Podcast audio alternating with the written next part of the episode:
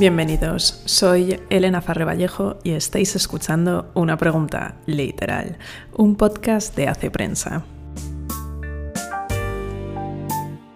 Muchos años después, frente al pelotón de fusilamiento, el coronel Aureliano Buendía había de recordar aquella tarde remota en que su padre lo llevó a conocer el hielo. Macondo era entonces una aldea de veinte casas de barro y cañabrava, construidas a la orilla de un río de aguas diáfanas que se precipitaban por un lecho de piedras pulidas, blancas y enormes como huevos prehistóricos. El mundo era tan reciente que muchas cosas carecían de nombre y para mencionarlas había que señalarlas con el dedo. A lo mejor a más de uno le ha sonado esta voz, a lo mejor la ha reconocido, porque lo que acabáis de escuchar es el comienzo de Cien años de soledad, leído por el propio Gabriel García Márquez, uno de los mayores y más conocidos exponentes del realismo mágico, tema que nos concierne esta semana. De dónde viene, qué es, quiénes son sus mayores exponentes, cómo leer el realismo mágico. Pues bien, como comprendiendo una corriente es como mejor se puede leer y disfrutar, he contado para contestar a todas estas preguntas con la ayuda de Adolfo Torrecilla, nombre ya más que conocido en este podcast. Y sin más preámbulos, sin enrollarme más, empezamos. El realismo mágico es una expresión que viene de la década de los años 20 y que surgió más adelante, especialmente a partir de 1940, para referirse a un tipo de narrativa hispanoamericana. De manera resumida, consiste en crear un nuevo tipo de realismo en el que el hombre y su entorno se encuentran inmersos en un mundo de fantasía, de magia y de misterio. Pero sin transiciones, es decir, todo difundido, sin compartimientos estancos, todo es uno.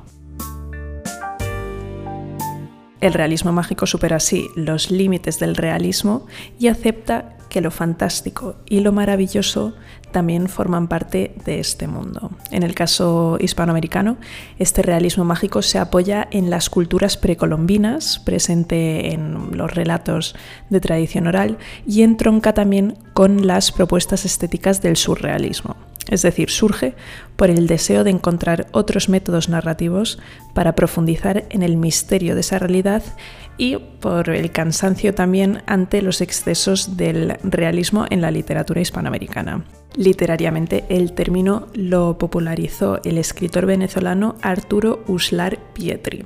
Y los autores más representativos de esta corriente, seguro que suenan varios, fueron Miguel Ángel Asturias, Alejandro Carpentier, Jorge Luis Borges, Juan Rulfo, Julio Cortázar y de manera muy especial Gabriel García Márquez, al que habéis escuchado al principio.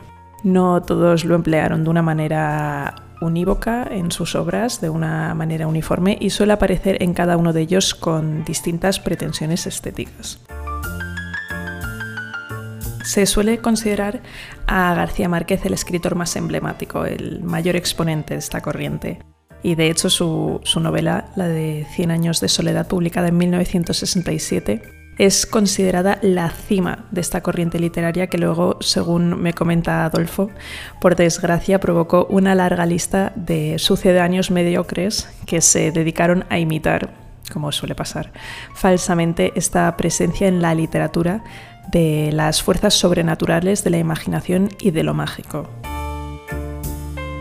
Entonces, ¿cómo leer el realismo mágico? Pues sencillamente poniéndose a ello. Y mejor empezar por Cien años de soledad, la gran obra, una novela en la que todo es posible porque lo real y lo fantástico aparecen ensamblados con total naturalidad, una historia donde lo fantástico contribuye a ver de otra manera la realidad, a descubrir aspectos inéditos de ella.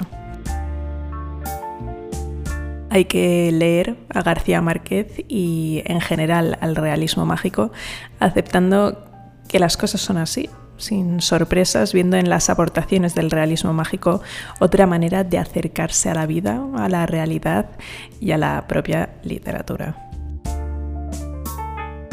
Otra obra del realismo mágico que también puede ser de interés para todo aquel que se quiera adentrar o que se quiera iniciar en este género es Pedro Páramo del ya mencionado Juan Rulfo. Y esto es todo por hoy. Me despido con este fragmento de Pedro Páramo, leído por su autor Juan Rulfo, y nos escuchamos la semana que viene con una nueva radiografía del lector. Este mes de noviembre ha sido un tanto extraño porque ha coincidido que, había cinco miércoles, entonces pues tres capítulos de consultorio y dos radiografías. La semana que viene toca la última de noviembre. Nos escuchamos la semana que viene en esta conversación pero hasta entonces, feliz lectura. Entonces oyó el llanto, eso lo despertó. Un llanto suave, delgado, que quizá por delgado pudo traspasar la maraña del sueño llegando hasta el lugar donde anidan los sobresaltos. Se levantó despacio y vio la cara de una mujer recostada contra el marco de la puerta, oscurecida todavía por la noche, sollozando. ¿Por qué lloras, madre? preguntó. Pues en cuanto puso los pies en el suelo reconoció el rostro de su madre.